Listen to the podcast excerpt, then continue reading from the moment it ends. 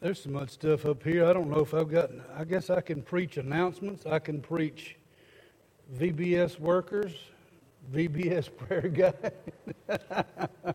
it's good to be with you today and to share a little bit of, of God's Word in your journey. Just a little bit about me because I know you really don't care. Uh, and I'm good with that. But you give me the wonderful privilege of being the executive director of the Gulf Coast Baptist Association, of which your church is a tremendous part.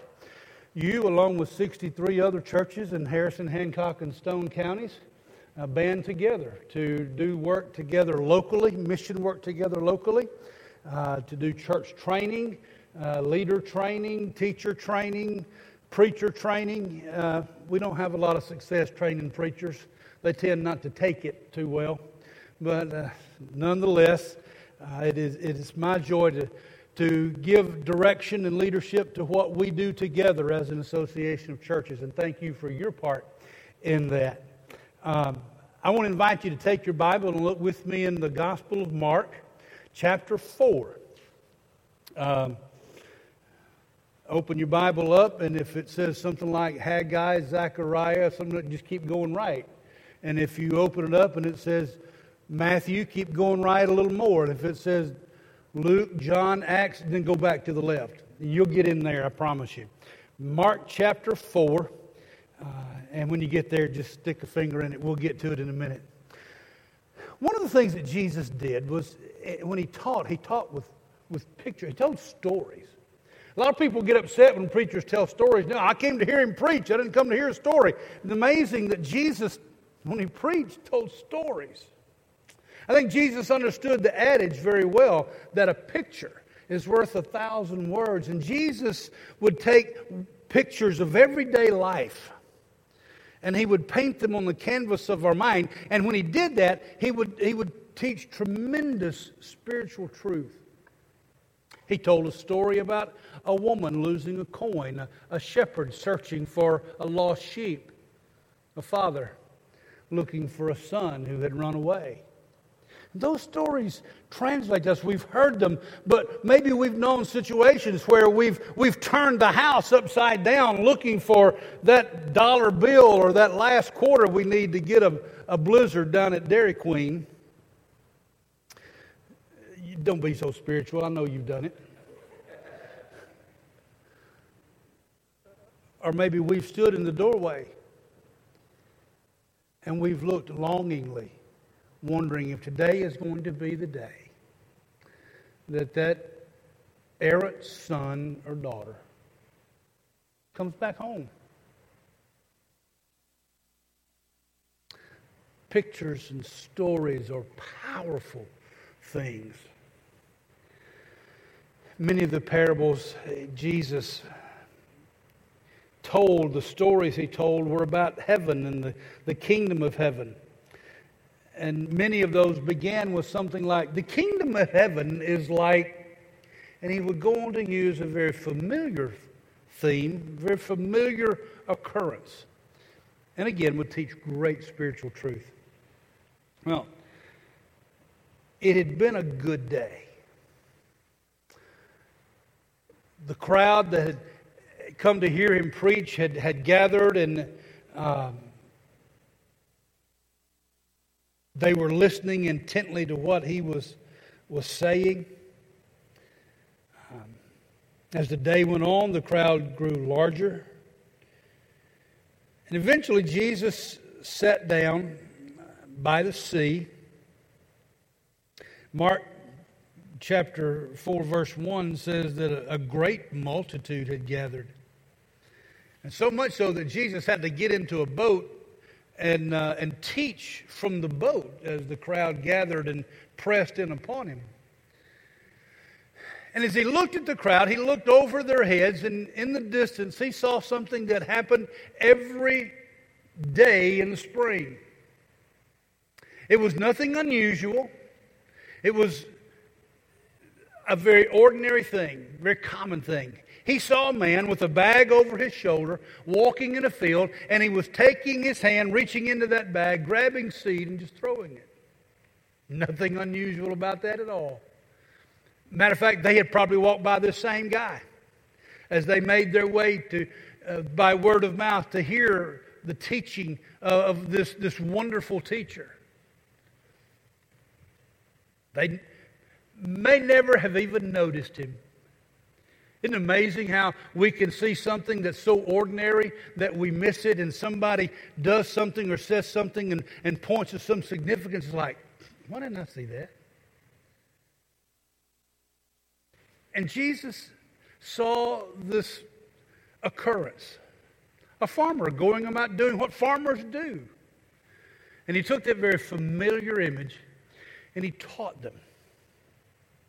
And he said this Listen to this verse 3. Behold, the sower went out to sow. And it came about that as he was sowing, some seed fell beside the road, and the birds came and ate it up. And other seed fell on the rocky ground where it didn't have much soil, and immediately it sprang up because it had no depth of soil. And after the sun had risen, it was scorched. And because it had no root, it withered away. And other seed fell among the thorns, and the thorns came up and choked it, and it yielded no crop. And other seeds fell into the good soil. And as they grew up and increased, they yielded a crop and produced thirty, sixty, and a hundredfold. And he was saying to them, He who has ears to hear, let him hear. Well, as soon as the disciples and he were alone, they came back to him and began to ask him questions. And in verse 11, he said to them, to you has been given the mystery of the kingdom of God, but those who are outside get everything in parables, in order that while seeing they may see and not perceive, and while reading, hearing they may not hear and not understand, lest they return and be forgiven. And he said to them, Do you not understand this parable? How will you understand all the parables? The sower sows the word. We'll come back to that in a minute. That's important. And these are the ones who are beside the road where the word is sown, and when they hear, immediately Satan comes and takes away the word which has been sown in them. And in a similar way, these are the ones on whom the seed was sown on the rocky places, who, when they hear the word, immediately receive it with joy. And they have no firm root in themselves and are only temporary. Then, after, or when affliction or, te- or persecution arises because of the word, they fall away. And others are the ones on whom seed was sown among the thorns. These are the ones who have heard the word, and the worries of the world and the deceitfulness of riches and the desires for other things enter in and choke the word, and it becomes unfruitful. And those are the ones on whom the seed was sown in the good soil, and they hear the word, accept it, and they bear fruit 30, 60, and a hundredfold. Pray with me. Father, I pray that uh, you will add your blessing to the reading of the word today. May it speak to our hearts. Your Holy Spirit use us. Use this word to bring us more in line with what you desire us to be. In Jesus' name we pray. Amen. A farmer doing what farmers do.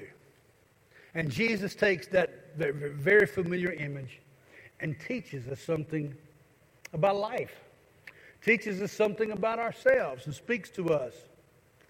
As I look at this, there's several questions that come to mind. And, and, and who is the sower? Is there something special about this guy, this, this guy that Jesus singled out and called their attention to? Is there something special about him? Well, he's really a mysterious figure. Um, we may say that, uh, that God is the sower and make this an allegory. And, and this represents this, and this figure represents this, and this represents that. And we could say very easily that God Himself is the sower. In Jeremiah, it says God likens Himself to one who sows seed, who plants, and indeed expects a harvest. God is a persistent sower. For he continues to knock on the door of our heart. He continues to call and beckon us. He continues to plant seed in the, in the, the, the soil of our heart with the intent that that seed take root, that it produce faith, and we become a part of the kingdom of God as his children. God is persistent in his sowing. We might say that Christ is the sower. Indeed, the Bible says that Jesus came to seek and to save the lost. He came and planted his life when he didn't have to, that he gave up everything that was his. Paul says in Philippians chapter 2 that he divested himself of all that was his uh, at, at the throne of God as God, very God himself. He divested, he emptied himself of that and took on the form of man. And he became obedient in that form, even to the point of dying. He divested himself and he planted himself in this world, in this existence, our existence, so that you and I might have the possibility of life. To have our sins forgiven, our sins wiped away, and receive new eternal life. We could very easily say that Jesus is the sower. We could say that, that the Holy Spirit is the sower. John says in, in his gospel that the purpose of the Spirit is to, to do three things, but basically, he is to convict of sin and righteousness, to convict the world, to convince the world that Jesus is exactly who he says he is that Jesus is the Son of God. He is the, the sacrifice for our sin. He is the, the gift of God to us so that we might have life, so that we might be forgiven, so that all of the muck and the mire that we find ourselves in, all of us who find ourselves at one time or another, that spiritual prodigal, and we find ourselves in the pig pen of life, and He cleans us up. And he con- the Holy Spirit convinces us that Jesus is exactly who the Word says he is.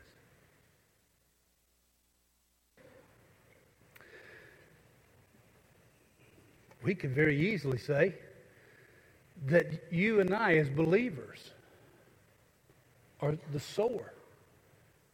For as we go about our life and we have this Christ implanted in us because of our faith in, in, in Him as, as our Savior, He's done something in our lives and we can't help but share that. I guarantee you that, well, Ed McMahon won't do it anymore, but if Publishers Clearinghouse knocks on my door, I'm going to tell somebody and something far greater has happened to each of us who know Christ, who've received Him, who've had our sins washed away. And as we tell our story, as we tell the story of, of where we were and what we were and who we were and how that changed because of our faith in Christ, we spread seed of testimony of change that's possible. But this story is really not about the sower. Well, what about the seed?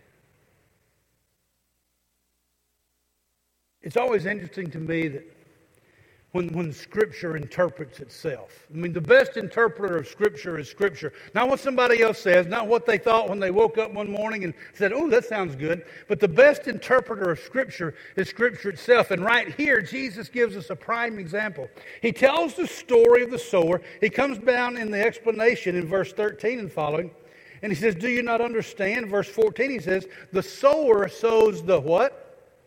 The Word. Now, I have a good friend. Well, I have a friend um, who has a ministry. He's not Baptist. Um, but he likes to take this, this verse and, and really take it out of context.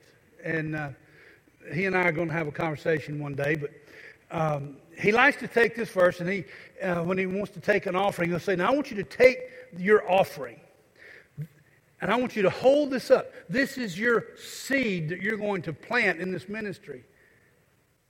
And he's going to base it off of this, this, this verse. And I go, whoa, whoa, whoa, time out. That's not what this verse says. Now, the Bible very definitely affirms that God will take what we give and he will multiply it. And he will use it and he will do things with it that we never ever thought possible. But that's not based on this verse. But Jesus says, the sower sows the word.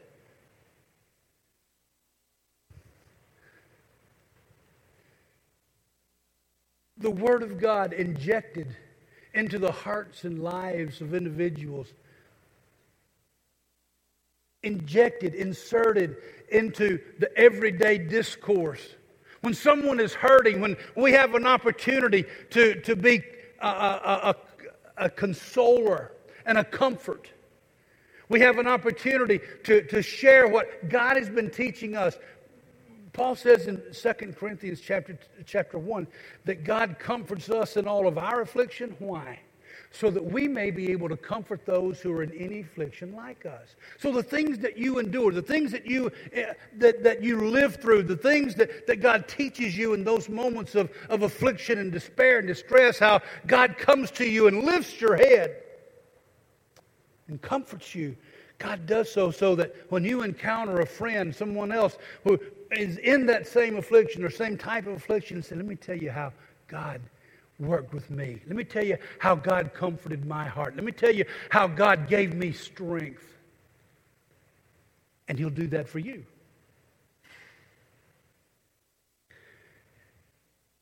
And we have an opportunity to take the Word of God and implant it into an individual's life with the intent and desire to bear fruit. But this verse, this parable, is really not about the seed. Now, the seed is important because you can't get a harvest without seed. It's not about the sower, but somebody needs to, to be scattering the seed. When you come right down to it, this parable is about dirt. This is a dirty sermon. Come on, wake up. You're here at 8 o'clock for a reason. No. It's about dirt, it's about soil.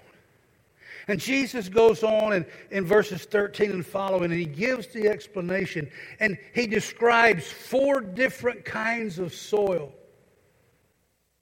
And says, The kingdom of heaven is like this soil. Maybe instead of the parable of the sower, we need to call this the parable of the soil. And he describes four kind, and let's walk through those real quickly. He says the first of those is the wayside hearer, or the hearer with a closed mind. He says, and these are those on, uh, who are, are the ones who are beside the road where the word is sown, and when they hear immediately, Satan comes and takes away the word which has been sown in them.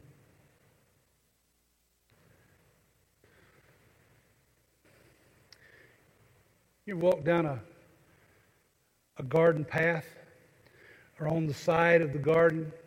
You've tilled the soil where the, you've planted the seeds and where the crops are growing. But on the edge is what? Kind of hard, kind of packed down. And if you were to go out and just throw the seed on that, uh, the seed does what? It just kind of hits and kind of bounces along the top. You're probably not going to get much return. You're probably not going to get much okra uh, off, off that ground right there. Now, I kind of like okra. Kind of like it fried, in case anybody, any of you care. I'm a southern boy. I told somebody one time when it's time to eat, something's going to die and something's going to fry. So, and fried okra is the best. But you're not going to get much soil. You're not going to get much okra off of ground that are corn or beans or, or cotton or anything off of ground that, that kind of looks like concrete. It's just going to sit there on top. One of the things that we didn't talk about earlier is that around that sower, what time I got to finish? Now? Okay. Okay. Anyway, are the birds. That sower's going out and he's throwing seed, and you got these birds that are coming around. And what are they doing? They're finding that, that seed that's on that hard pan, and they're feasting. And that's kind of like what Satan does. When the soil of our heart is so hard and the word of God just bounces across it, and, and instead of feasting on, on, the, on the, the, the seed, the evil one feasts upon us and our hard heartedness and our cold heartedness. The wayside hearer, that, that hearer with a closed mind. He receives the seed, but, but there's no life that comes out of it. The seed is on the surface, but it's not in the soil. And this person is destitute of spiritual knowledge and perception and understanding. But the really sad part is, those folks may be very religious. Oh, they, they know the words. They know the language of, of church and Zion. And they may hold positions in the church because of who they are in the community. And the church thinks, well, maybe that individual is the kind of individual we want to be in charge of XYZ committee. And because of who they are, not whose they are, they may be very spiritual, very religious, but they may not be Christ's. Hmm. Let me tell you how you can identify those folks. Those folks who, whose the soil of their heart is so hard that the Word of God doesn't penetrate, even though they're in church. It, sooner or later, they're going to say something like this Well, I don't care what the Bible says. I think there's your first clue. When a man or a woman, a boy or a girl says, Look, I really don't care what the Bible says, I, this is what we ought to do. You need to be running from those folks. Because there's not a spiritual bone in their body, no matter the position that they hold. He talks about another kind of soil. And he says, This is the stony ground hearer, or the hearer with an emotional mind. Verse 16, he says, These are the one on whom, the, similar, these are the ones on whom the soil was sown, the seed was sown on the rocky places. And when they hear the word, immediately they receive it with joy, but they have no firm root, only temporary. And then when affliction or persecution arises, again, because of the word, immediately they fall away. Here, the seed is, is received in, in that, that stony ground, but there's not enough looseness in the soil for the seed to take root and those roots to go deep. It's on and it's in, but it's not down in the soil. This may describe an individual who is, is very easily excited, enthusiastic initially about the word, but eventually, when, when life happens, and somebody questions them or somebody ridicules them because well, they're now a Jesus freak or they're a goody goody or they're whatever you want to call them. Well, maybe this thing about Christianity is not what I thought it was. They're kind of describing an individual who who maybe they can jump four rows of pews in a single bound, and they're all excited. But six weeks later, you can't find them with the FBI and bloodhounds. You, you've seen some of those folks. They start out, appear to start out so well. But the word does not take root because of the type of soil that's their heart. The stony place is where there's only a thin layer of earth, and beneath it is hard, un, unimpressionable rock. We got too many stony hearts in our churches, and we bear the, the brunt of it. Jesus says there's another type of soil in verse 18. And others are the ones on whom the seed was sown among the thorns. These are the ones who've heard the word, and the worries of the world, the deceitfulness of riches, and the desires for other things enter in and choke the word, and it becomes unfruitful. The thorny ground hearer, or the hearer with a wandering mind. Here, the seed initially takes root, but it tender, loving care is not given to the plant and its development. And very soon, the weeds grow and the thorns grow, and it chokes out the goodness of that plant. You've seen it. Maybe it happens to you. I'm not a gardener. I'm not a horticulturalist. We had our staff over at the house last night for a little cookout, and my secretary came up. She said, What's this? I said, It's colored grass some kind of lumbago, lumbi, I don't know what it was, but it's some kind of colored plant. I said, it's all grass to me. That's why I really don't need to be growing a garden. Because after a while, things just grow up and choke. When we first bought our first house, I'll tell you this right quick. My, uh, my wife has arthritis and, and her knee's pretty bad, and she, uh, they, the people that we bought the house from had a flower bed of sorts across the front of the house. And um, she wanted it cleaned out. And I said, Baby, I don't know. One blade of grass from a weed. So if you want me to do this, you're going to have to stand here and tell me what to pull. And she did. She told me, she said, pull this, pull that. And I, I, I was on my knees across that whole, th- what felt like 30 yards of, of, of flower bed, probably more like 10 feet. But anyway, I got through and I said, now I did it. And if we have to do, if I have to do this again, we're planting concrete here. When we sold the house, there was a patio on the front of the house. But that was her idea, not mine. But there are people who hear the word, receive the word, but other things just take preeminence. Jesus called them like this He said, The worries of the world, and doggone do we have things in this world to worry about. And I won't even get into the events of the last 12 months. But life has worries. We've got a grandbaby due anytime. This will be our fifth. What kind of world are they going to live? You can, you can drive yourself to distraction just wondering about what kind of world are they going to live in? How, you know, what about your kids? Doggone, are they going to get their education and uh, are they going to follow through with that education and, and, and, and, and build a life? Are they going to be distracted by things that so many other young people are distracted by? And their life's going to get off course. You see, if we, if we think about it and just let ourselves sit down and, and, and mull over it, we can find a lot of things to worry about. And those worries of the world can consume us. Or he said, either the worries of the world or the deceit of riches. How much is enough? Just a little bit more. You know, that really doesn't matter eh, uh, what economic class you're in. How much do people need? Just a little bit more.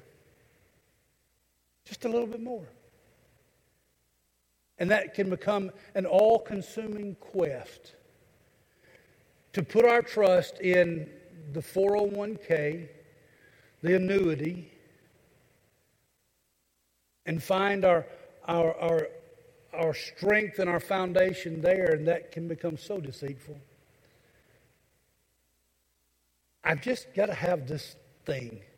Well, boy, if I can have this new phone or this new car,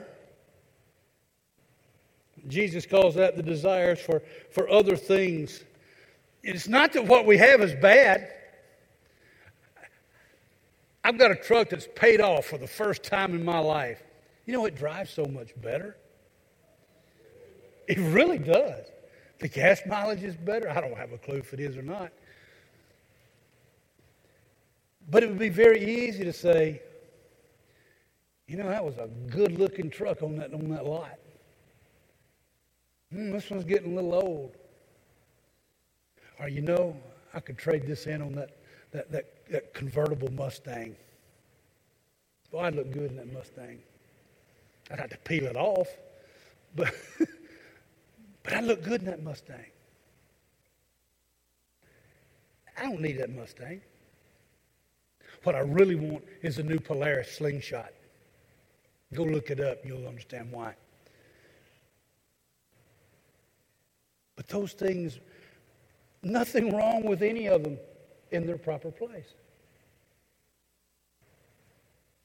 But when it becomes our quest, when it becomes our all consuming desire, those desires for other things, those worries of the world, those, the deceitfulness of, of that which is never enough, that chokes off the word.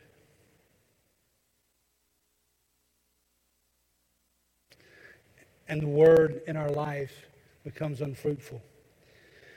And then Jesus said, There's one other soil, and let me wrap up with this quickly. He said, There's the good ground here. And here the seed, man, it does what it's supposed to do. It finds that soil that's fertile. The ground's been tilled, the hard pan, hard pan has been broken up, it's fertilized, and that seed finds that soil moist and rich and full of nutrients. And that seed hits that ground and it explodes. And it produces a harvest. He said 30, 60, or 100 fold. Now, there's a, there's a real quick truth here for Baptists. The sower did all that sowing, but three fourths of the soil, uh, of the seed he sowed, hit ground that was unresponsive. Now, the average Baptist treasurer, and I don't, number one, I don't know who the treasurer is here. So I'm not talking about anybody, just being facetious. But the average Baptist looks at that and says, Well, my goodness, would you look at that? He wasted three fourths of the seed. If he'd have just, mm, you got to sow seed to make a harvest. You got to plant the seed to make a harvest. And not everything is going to produce. Not everything that we do in a community, not every mission thing that we do, not every mission trip that we take part in, not every, every, every family that we make contact with is going to produce a harvest and is going to become a part of the church, this church or any church. But we keep spreading the seed regardless. Because what happens with the seed is up to God, not up to us. In that sense, we just keep spreading the soil of the seed. Here, here's the takeaway today. What kind of seed, what kind of soil are you? When you look at this verse, when you look at this passage and, and the Spirit of God speaks to you, in your heart of hearts, in the honesty of your heart, what kind of, what kind of dirt are you? Is your heart the place where the Spirit of God can implant the Word of God and it just takes root and it has its effect? and it produces? Or if you were very honest, would, would your life be the one like that, that third one, the stony ground, where, you know, church is all right, and I'm here. She drugged me here. They drag me here every Sunday. But there's somewhere else I'd rather be. Is that you? Maybe you're here because this is the place to be. Church is where you're supposed to be on Sunday. But the Word of God really has no impact. Other things choke it out. It's that boat that you're going to hit after Sunday school or as soon as I hush, and you're going to get out on the water. You're going to go fishing. Or you're going to hit the motorcycle. I got one of those. And uh, you're going to ride. And that's your quest is to, to get out and have fun. And you're here because it's either good for business or it's what somebody else expects of you. Is your heart that, that hard pan? And the Word of God just kind of bounces off. Now, I got news for you today. The Holy Spirit speaks and that uncomfortable part, that, un, that uncomfortable feeling you, you're, you're experiencing right now, and, and maybe this along this time, every sermon, every Sunday you're here, that's the Holy Spirit speaking to you. And He's calling you and asking you and begging you to, to accept Jesus for who He is. Not just the, the, the one who came from heaven and became the, the Christmas Jesus, but there's this Easter Jesus that sacrificed for you for me, for all of us, so that we might have our sins forgiven. We might be able to go and have eternal life beginning now and all through eternity. But what you're feeling is the, the conviction of the Holy Spirit. Say, but you don't know my dirt. you don't know my life. Here's the good news God can change your dirt. He can change your dirt. It begins with God, I'm a sinner. I need a Savior. And I trust that what the Bible says about Jesus is true. I don't know why I do, but I do. Help me to believe. Forgive my sin and change my dirt.